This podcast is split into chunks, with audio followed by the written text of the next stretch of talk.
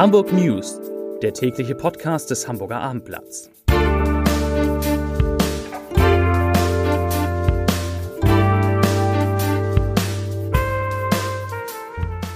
Herzlich willkommen. Mein Name ist Bernd Röttger und ich freue mich, Sie heute einmal wieder am Mikrofon begrüßen zu dürfen.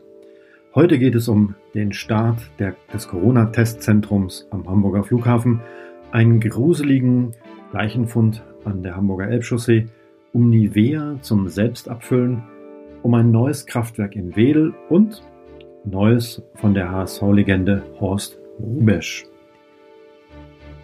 Aber zunächst einmal, wie immer, die Top 5 der meistgelesenen Geschichten auf abendblatt.de. Platz Nummer 5.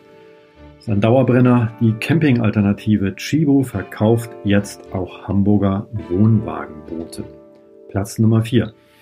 Neuer HSV-Trainer, die Skepsis der Menschen treibt mich an. Platz Nummer 3.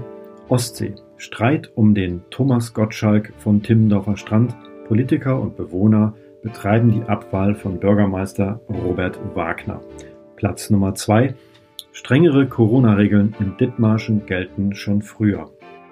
Und Platz Nummer 1, ebenfalls ein Dauerbrenner, leider, der Corona-Newsblog für Norddeutschland Kampf dem Cornern, wo in Hamburg Alkoholverkauf verboten wird. Bleiben wir beim Thema Corona. Angesichts der deutlich steigenden Zahlen der täglichen Neuinfektionen mit dem Virus reagieren Hamburg und Schleswig-Holstein nun. Während im neuen Hotspot Heide im Kreis Dithmarschen von Freitag an strenge, strengere Kontaktregeln herrschen, ist am Hamburger Flughafen heute ein erstes Testzentrum für Reiserückkehrer in Betrieb gegangen. Dort sollen Menschen auf Covid-19 getestet werden, die in Risikogebieten Urlaub gemacht haben. Für Reisende entstehen dabei keine Kosten.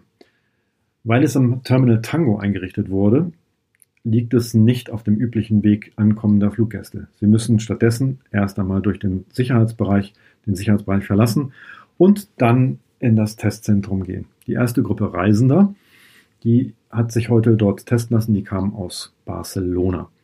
In Zukunft sollen hier pro Tag von 6 bis 23 Uhr unter Quarantänebedingungen etwa 2000 Tests durchgeführt werden.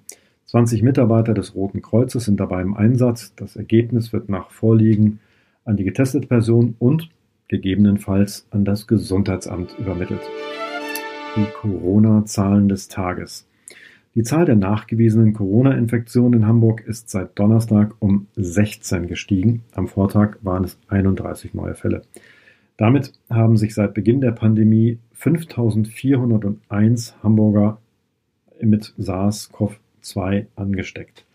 In Hamburger Krankenhäusern werden derzeit 26 Menschen mit dem Coronavirus behandelt und damit vier mehr als am Vortag. Unverändert hingegen blieben die, blieb die Zahl der Patienten auf den Intensivstationen mit sieben Patienten.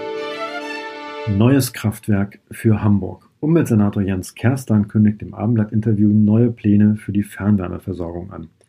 Wärme Hamburg führe derzeit Gespräche mit dem Übertragungsnetzbetreiber 50 Hertz der am Standort des bisherigen Kohlekraftwerks in Wedel ein Kraftwerk bauen will, in dem überschüssiger Windstrom in Wärme umgewandelt werden kann. Diese Wärme solle dann in das Hamburger Fernwärmenetz eingespeist werden. Zu Kosten und Zeitplänen kann Kerstan allerdings noch nichts sagen. Außerdem prüft die Stadt derzeit mit dem Aluminiumhersteller Hydro südlich der Elbe, ob man vom Aluminiumwerk weitere Abwärme ebenfalls in das Fernwärmesystem einspeisen kann.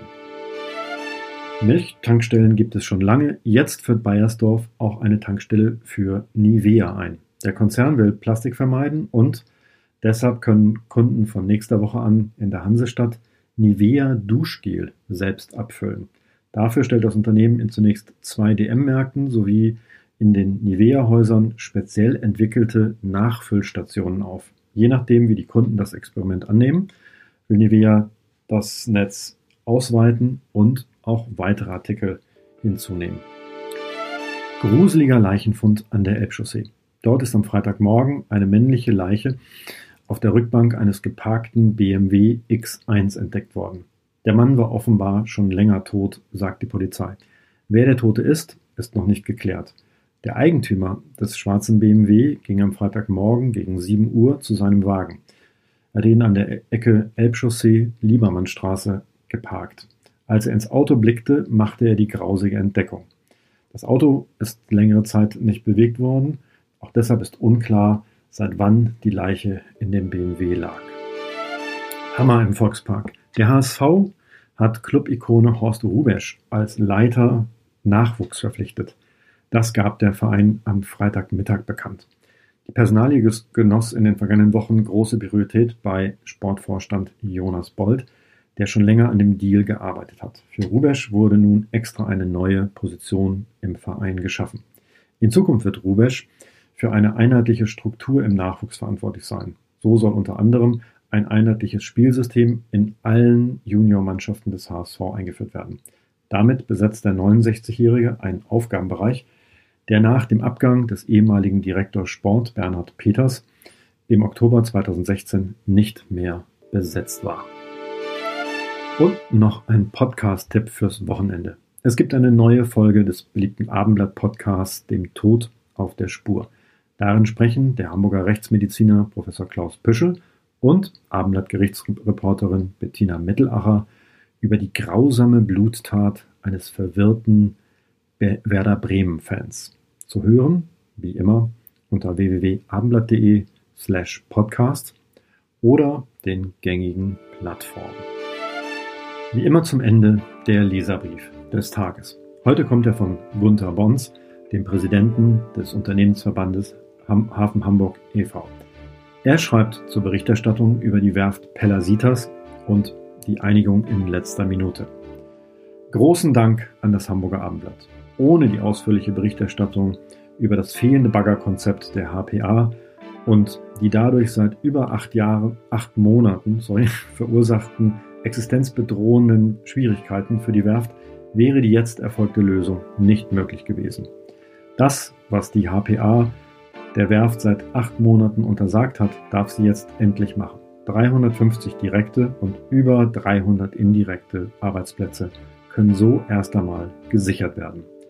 Es ist allerdings sehr bedauerlich, dass gegen der HPA ein solch öffentlicher Druck aufgebaut werden musste. Wann werden hier endlich grundsätzliche Konsequenzen gezogen? Denn so kann es nicht weitergehen. Soweit der Leserbrief von Herrn Bons.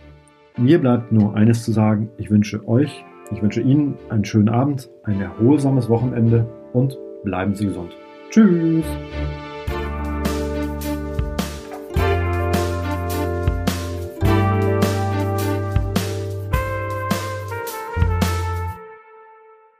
Weitere Podcasts vom Hamburger Abendblatt finden Sie auf abendblatt.de slash podcast.